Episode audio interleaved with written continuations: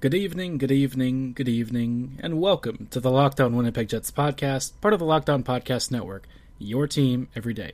I'm your host, Harrison Lee, an avid Winnipeg Jets fan and an online blogger. You can follow me on Twitter at HOLivingLoco and follow our podcast Twitter at LO underscore Winnipeg Jets. As always, be sure to follow and subscribe on your favorite podcasting platform of choice, including Apple, Spotify, Google, and the Megaphone app. Subscribing is free and keeps you up to date on the latest and greatest in Winnipeg Jets news and analysis. On tonight's episode, we're going to be continuing our journey through Winnipeg's first several entry drafts up until the present time, and that includes tonight's episode, which will include the 2013 NHL entry draft. Speaking of NHL drafts, Winnipeg actually does have some brand new, fresh news, which, uh, of course, is probably surprising to some folks because right now we're kind of in a holding pattern. I mean, COVID 19 has basically shut down most of the NHL's operations. So, in the meantime, news is pretty thin and, and far between. Leave it to the Jets, however, to tidy up a piece of outstanding business, and that is signing Dylan Samberg to a three year entry level contract that'll start next season. This is a big deal, folks. Samberg is one of Winnipeg's top four prospects, possibly top three, depending on how you view his, uh, I guess, his trajectory and potential ceiling. But I think that there is a lot of reason to be very excited about Winnipeg closing this deal for a couple of reasons. I think the first is that we all know that Winnipeg's defensive, let's just say their lineup and, and defensive core is pretty weak right now. When Samberg was drafted, he was kind of an intriguing mixture of physical presence and build. Uh, and, and obviously, he did have some pretty decent skills, like his skating was fine. He did have some minor offensive instincts, but not a whole lot that was established at a level higher than, say, Minnesota high school hockey. Now, all of this said, he was accepted to the University of Minnesota Duluth program for the Bulldogs, which, if you know their program, they were national champions, I believe it was last season. So, going to the Bulldogs is a rather notable honor, and I think it says a lot about how uh, Minnesota's scouts felt about Samberg's game. Even before then, I thought he was pretty decent alongside Adam Fox with the U.S. national dev team and U.S. under 18 World Juniors programs. Now, obviously, Fox is a cut above most players, and in any of the World Juniors championships that he's played in, you know, Fox is a standout kid. That said, I did feel that Samberg was actually doing more than his fair share in the defensive partnership, even if he was more on the defensive side and perhaps protecting the puck more so than actively creating a lot of transition and driving offense. That part of his game definitely took flight this season, and he had 21 points in 28 games, which is pretty good. I have to say that for a 21 year old uh, Minnesota Duluth defenseman, that's not bad at all, especially for a guy who only played 28 games this season. He's also apparently been putting a lot of shots on net, and I'm sure that his skating is likely improved, which, I mean, his skating was pretty okay to begin with, so it's not like he needed to, to really refine that all that much. Samberg, though, was kind of somebody who, when he was drafted, was perhaps a little bit raw on, on uh, as far as finished prospects are concerned, but that's why he was taken at 43 overall in the second round. And even then, some people felt that that was perhaps a bit of an overdraft. Samberg, though, is starting to suggest that he might have been better as a fringe first round pick, and I'm excited to see what he can do, especially with this defense that's not really, well, NHL caliber right now. He will probably start off with the Moose next year. Uh, barring a surprise, I don't know if he's going to be able to make this team out of camp. Not that he isn't going to be good enough, I just think that the Jets probably have um, a little bit more hesitance in throwing him to the deep end because if he made the Jets, my guess is he would probably beat out guys like Bitetto, Sbisa, yada yada yada in talent, but maybe not experience. And we all know that Maurice tends to favor experience above all else, which is probably why Samberg would be better served getting a lot more minutes, at least uh, to start off with, at the Moose level. I think he needs to prove that he can play at the pro level pretty quickly, and I think he's very capable of doing that. And if he does well, I think that he'll get a call up sooner rather than later all in all, very tidy. Glad the Jets got him signed. I was I was getting a little bit nervous just because it was starting to get to the point where you wonder if he was thinking about going back to Minnesota, which to me would signal that he's not going to be going to the Jets anytime soon, if at all. You know, some guys are, will test free agency. It's becoming more of a trend in recent times, and it's totally fine, but it's just, as far as the Jets were concerned, they really needed to get Samberg under contract because he's one of our prized pigs as far as defensive prospects go, and I think that he'll be both a, a gritty, hard-working defenseman that, that Paul Maurice will like, but he'll also be good, which is something that the Jets don't have enough of. he can certainly move the puck if nothing else, so that's a huge boon, and I think that he'll be easily a top four defenseman for the Jets in the long term. Uh, what he probably grades out as is a number three or a number four defenseman, which obviously is, is not top pairing quality, perhaps, but I think that the Jets are going to be very happy with his performance. I think that if you have a top four of, say, Morrissey, Pionk, and Heinola, Samberg, as well as Niku somewhere in there, and you can fill in the rest with uh, different guys like Chisholm, um, Gawanke, Kovacevic. I think that the, the Jets are going to have an actual robust amount of defensemen to draw from. So I think the bigger question is who won't make the cut, and I think that that's going to be a very difficult decision for the Jets to figure out because, you know, I, I know that they they have a lot of depth guys right now, but they don't have many top four guys, and I think that it's going to be challenging to figure out which of the prospect pool could could really play elevated minutes because I think if the season has shown us Tucker Poolman's not really capable of that. It's not really his fault either. I just think that he's being asked to do a lot, and even Josh Morrissey is struggling, and that's that's kind of an issue when Morrissey is, at least in some respects, your best overall defenseman. I think that this year he obviously took something of a step back, which we'll talk about in in a short while. But uh, overall, I think Winnipeg's defensive unit really needs Samberg's youth and talent, and I think that he'll be a fan favorite because um, even when he was drafted, I thought that he gave really funny interviews. He had a, a, a kind personality. It seemed like a little bit wide eyed, but his his on ice results for Minnesota lead me to to believe that he really is second pairing and potentially high end second pairing uh, material, if not even fringe first pairing. I don't know that he's going to be that good, but he might he's improved a lot, and I think that he represents a, a, very good piece of this Jets future core. And you know, the timing couldn't be better. Getting him under contract now is fantastic. Getting him for three years is even better, which is you know every ELC, right? But I think just I, I would have taken a year of him if just to get him under contract. So getting three years, of course, is going to be good value, especially as we start nearing the time when Jets are going to have to think about Seattle's expansion draft and all that good stuff. If nothing else, getting him to commit is also a great sign for Winnipeg's drafted college kids because, you know, a lot of guys have tested free agency recently and there was no guarantee that he was going to commit to Winnipeg, even though he said he had thoughts about it. Makes me very happy. And speaking of very happy, in just a moment we're going to take a look at the 23 entry draft, which actually has a couple of the names I mentioned previously in this episode, and uh, some of them are going to be very familiar to y'all. Kicking us off is defenseman Josh Morrissey, who was selected 13th overall in the first round from the Prince Albert Raiders. And Morrissey doesn't really need that much of an introduction. We all know that when he was with Trouba and at various other times with, I think, Dustin Byfuglien, Morrissey looked very good. Uh, obviously, a bona fide top four defenseman with smart defensive instincts and an occasionally sneaky shot with pretty good skating. I think he's got great lateral movement. His positioning when he was with guys who could move the puck aggressively pretty smart, just a really well balanced, well rounded defenseman, and when paired with a quality right handed D who can move the puck, he'll look like a top, uh, you know, top echelon left handed defenseman.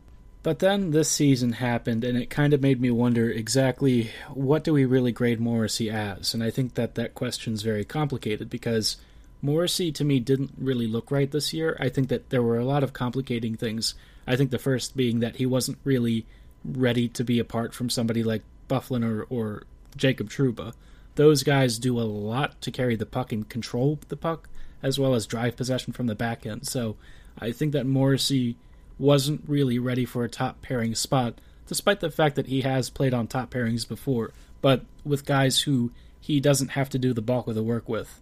You know, for all of Trouba's defensive issues and lapses, the one thing that is true is that he was often spearheading zone entries and offensive zone attacking, which let Morrissey be more of a complementary piece. And I think that that changeover in duties and responsibilities to where Morrissey has to facilitate more of that wasn't working out as much as we anticipated. I think it's also true to suggest that Morrissey just looked injured this season. I thought that he was slow. I thought that his reads were pretty late. I think that there were a lot of issues where he seemed kind of confused in coverage and a little bit hesitant to use certain parts of his bodies in his positioning or his checking anything like that was is very strange to me. I think that this season on the whole was an aberration, and I hope it's not really a trend because if it is a trend, the Jets may have some issues going forward. Maybe Josh just needs a reduction in ice time and things will work themselves out from there, but I, I think that there are legitimate reasons to be mildly concerned about what exactly Morrissey is for this team because they just ex- they just extended him for I think eight years. Granted, it's you know five million, which given how much they use him and stuff and how much value he has historically provided, fair value, pretty good deal overall. It's just if if this year is more of what we're actually going to see from him going forward, then that eight years is going to look a lot worse very quickly. I will say personally that, I, I don't think that that's going to happen. I think that Morrissey will probably recover at least some of his form and be more like a quality high end second pairing defenseman, maybe even fringe first pairing as well. I just, you know, for a variety of reasons, do have some mild concerns about where the Jets go from here because if if he really isn't as good as we thought he was, and this is more like what he really is, then the Jets are going to have to figure out where their top pairing defenseman is going to come from because Heinola is only one guy, and Heinola hasn't really been given top pairing minutes yet, even though it looks like he'll be capable of taking those on down the road. At this point, all we can do is cross our fingers. But you know, you know, Morrissey has played 288 games for the Jets, and I think that in the previous, uh, you know, couple of seasons, Morrissey has been far better than he's shown. So I'm I'm optimistic that this is just a brief setback, but we'll know soon enough. The guy taken after Morrissey, Nick Petan from the Portland Winterhawks at pick number 43, has experienced a lot more hardship as far as playing for the Jets is concerned. If you want to talk about a guy whose career has been up and down, up and down, up and down, Patan is probably the, the poster child for fringe tweeners who possessed immense talent, but for whatever reason just couldn't find you know his way onto an NHL team with any regularity when you look at Petan's numbers with Portland, it's obvious that this dude is just an eye popping talent with tons of offensive skill, amazing vision, great passing, pretty strong skating, just a lot to like from him. And when he's played at the pro level, things have, at least under the hood, looked very good. Uh, he's actually played a season high 54 games with Winnipeg uh, as recently as 2016 17, but for the most part, he's bounced between the AHL and NHL, playing arguably more games at the uh, the AHL level in recent times than he has at the NHL level. The thing with Petan is I think that he tends to look like a guy who's not really skating as hard or trying as much for a couple of reasons, and I think the first is that Petan's immensely talented. He doesn't have to do a whole lot to build a great setup and create play from any position on the ice that he is. At least that's how it appears on the face of it. Whenever I saw him, I actually thought that he was pretty aggressive in back checking and trying to disrupt plays, even though he's a small dude. He's not that tall. He's five nine actually, and, and you know, 175. So he's not a big guy, but I feel like he had arguably better defensive positioning and I think a, a, a savvier brain than people gave him credit for.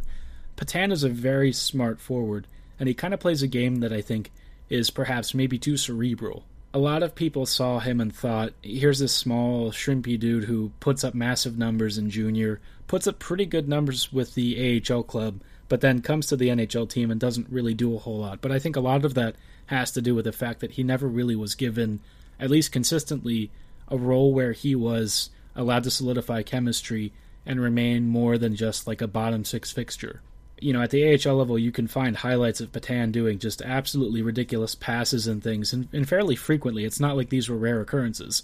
Petan was capable of, of doing things like between the leg setup passes and nutmegs almost with relative ease. And I think that his vision and ability to essentially spatially map out the ice very quickly and make a play, you know, in that space that he's now mentally projected in made him an exceptional talent. But for a variety of reasons, especially with the Jets, none of that ever really materialized into something that I think Jets fans felt was going to be a long term uh, boost for the team. I also feel that he got on Maurice's bad side, and that just never really went away. So now he's with the Toronto Maple Leafs and Marlies, and with the Marlies as of this year, in 25 games, he had 31 points. And uh, I think that just is just enough evidence to suggest that he really doesn't deserve to be in the AHL, and I think that if you give him talented finishers, his point totals are going to climb. Every time he's on the ice, uh, at least before he went to Toronto, I think the Toronto since been a little bit rough. But when he was with Winnipeg or with the Moose, he was constantly a positive play driver, and I think that that's a big deal. I think that there aren't enough guys in the league who do what he does, especially in transition and setup play inside the offensive zone. So I think for Petan, finding a way to earn more ice time, even though he's now turning 25, you know, I think that's going to be critical for whatever future career success he has. I still root for him, even though I know the the the odds are pretty long. And if he'll find a team like, say, Colorado that can really give him some ice time and take a chance on him, I think they'll be very happy with what he can offer. The next few picks were Eric Comrie, Jimmy Lodge, and J.C. Lipon. Eric Comrie is, is arguably the most successful of the three, and Comrie rounded out the second uh, second round of the 2013 draft at pick number 59. Now, Comrie is kind of a, a bit of a cautionary tale in understanding goalie evaluation. And I think it's it's complicated because goalies are often said to be voodoo, which is in some respects a little bit overstated, but also not entirely false. Uh, goalies are, are hard to get year over year repeatable results. There are very few goalies who consistently provide added value to their, their respective teams. Henrik Lundqvist is one. If there was deeper analysis, I think Dominik Hasek would have been way up there. Uh, beyond that, consistent starters in, in the NHL, it's it's pretty hard to find guys who are are consistently excellent. Steve Mason, when he was healthy, was pretty good after he got fixed with I think uh, the the Flyers. But beyond that, it's just hard to find goalies who are year over year good. And Eric Comrie was somebody that people thought would be year over year good. He has a lot of the traits that you would think, uh, the, uh, at least as far as like a future starting t- talented goaltender would be concerned. He has incredible athleticism. He's got very fast skating. His vision and his reads are, or at least were at, at lower levels, very good. And yet, when he got to the AHL and beyond, there just wasn't really a whole lot there that ever coalesced into something that was more than like an AHL starter. And even by AHL starter standards, he's only been subpar. I don't think that there's anything to write home about his overall performance, which is kind of disappointing because I felt like Comrie deserved better than he's gotten, but unfortunately, I just don't think he's shown enough to be more than a, bit of a disappointment. Detroit took him on and then immediately waived him just a few games after, and he's not really done anything more for the Jets since then. He's even being shined by uh, outshined by Mikhail Berdin, so not great for Comrie. I don't know if it's going to take some goalie whisperer to kind of work with him and get his mechanics to a state where you can arguably play him at a pro level because I think in a lot of ways he's still very raw and he just doesn't look like he's progressed at the level that you'd expect at this this stage in his career. The other guys include Jimmy Lodge and JC Lipon, and I'll be honest, I have no idea what happened to Jimmy Lodge after he left, I think, the St. John's Ice Caps, or even if he played for the Manitoba Moose, I, I don't remember. Looking at his record, apparently he did spend quite a few games with the ECHL squads like Jacksonville and, and more recently Toledo, but uh, after that he apparently went over to uh, Slovakia, which is definitely a league of some sort. I don't know anything about Slovakian hockey other than that it's most certainly not high end, uh, not particularly high end North American hockey. Lodge was another dude who was sort of on the bigger side and, and tall, but not like super thick or anything, just kind of a lanky, tall, uh, powerful. I think he was a center, although I don't know if he ever played wing, but I think that they kind of thought of him as like some sort of middle six center. He was always a fringe prospect, didn't really pan out, and uh, never really got a, a cup of tea with the Jets. So unfortunate that he didn't really pan out, but you look at his his OHL numbers and not a whole lot stands out there. Just an okay, if average center. His most successful pro season was with the Jacksonville Icemen uh, a few years ago, where he had 49 points in 57 games. But since then, not really doing a whole lot. So I, I think that at this stage, he's probably at most like a fringe, fringe fifth liner Lipon has technically had a much more successful career in the sense that he's managed to stick around. Lipon is basically, in my opinion at least, Brendan Lemieux, but not really effective at the NHL level. Lipon is physical, he fights a lot, he draws a lot of penalty minutes, and I mean, that's fine. It's just, I think as far as NHL trajectory is concerned, he doesn't really possess any high end skills, and most of his goals are like the grindery, uh, energy checking type that that come from dirty, greasy moments and things where you can sort of capitalize on rebounds and whatnot.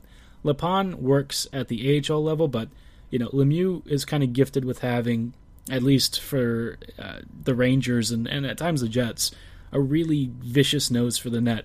Lipon wasn't able to really replicate that at the NHL level. He only had a couple of games with the Jets in 15 16, but even then, I don't think that he ever really stood out beyond just being a guy who looked probably a bit in over his head. And to me, that's fine. I mean, he's like a late, late, late third rounder, and uh, you know these guys oftentimes are are pretty fringe picks, not really somebody that you anticipate making your team. So, in my opinion, I think it's fine. I think that you need guys like Lipon who can be productive with consistency on your farm teams. I don't think that I would put him in like a top six in an AHL squad, even though that's often where he has played. But I get why the the Moose have done that.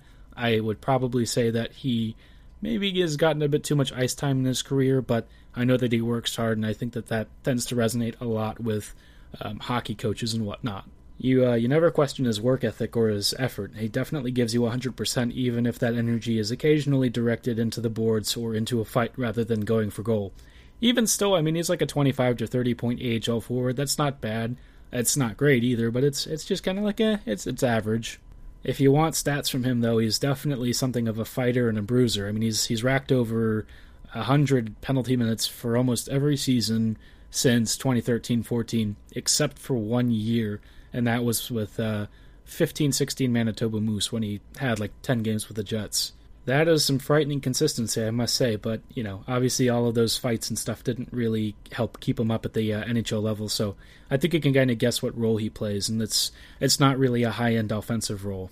We're to stop there with Lipon. Tomorrow night, we're to address the rest of the NHL 2013 draft, which includes Andrew Copp, Jan Kostalek, Tucker Poolman, Brendan Kichton, and Marcus Karlstrom, which I actually forgot Marcus Karlstrom even existed, much less Brendan Kichton, or Kichton, something like that. Hope you folks have enjoyed another blast from the past. Uh, anticipate we have a Game Worn Collector interview sometime this week. Might be on Friday or so.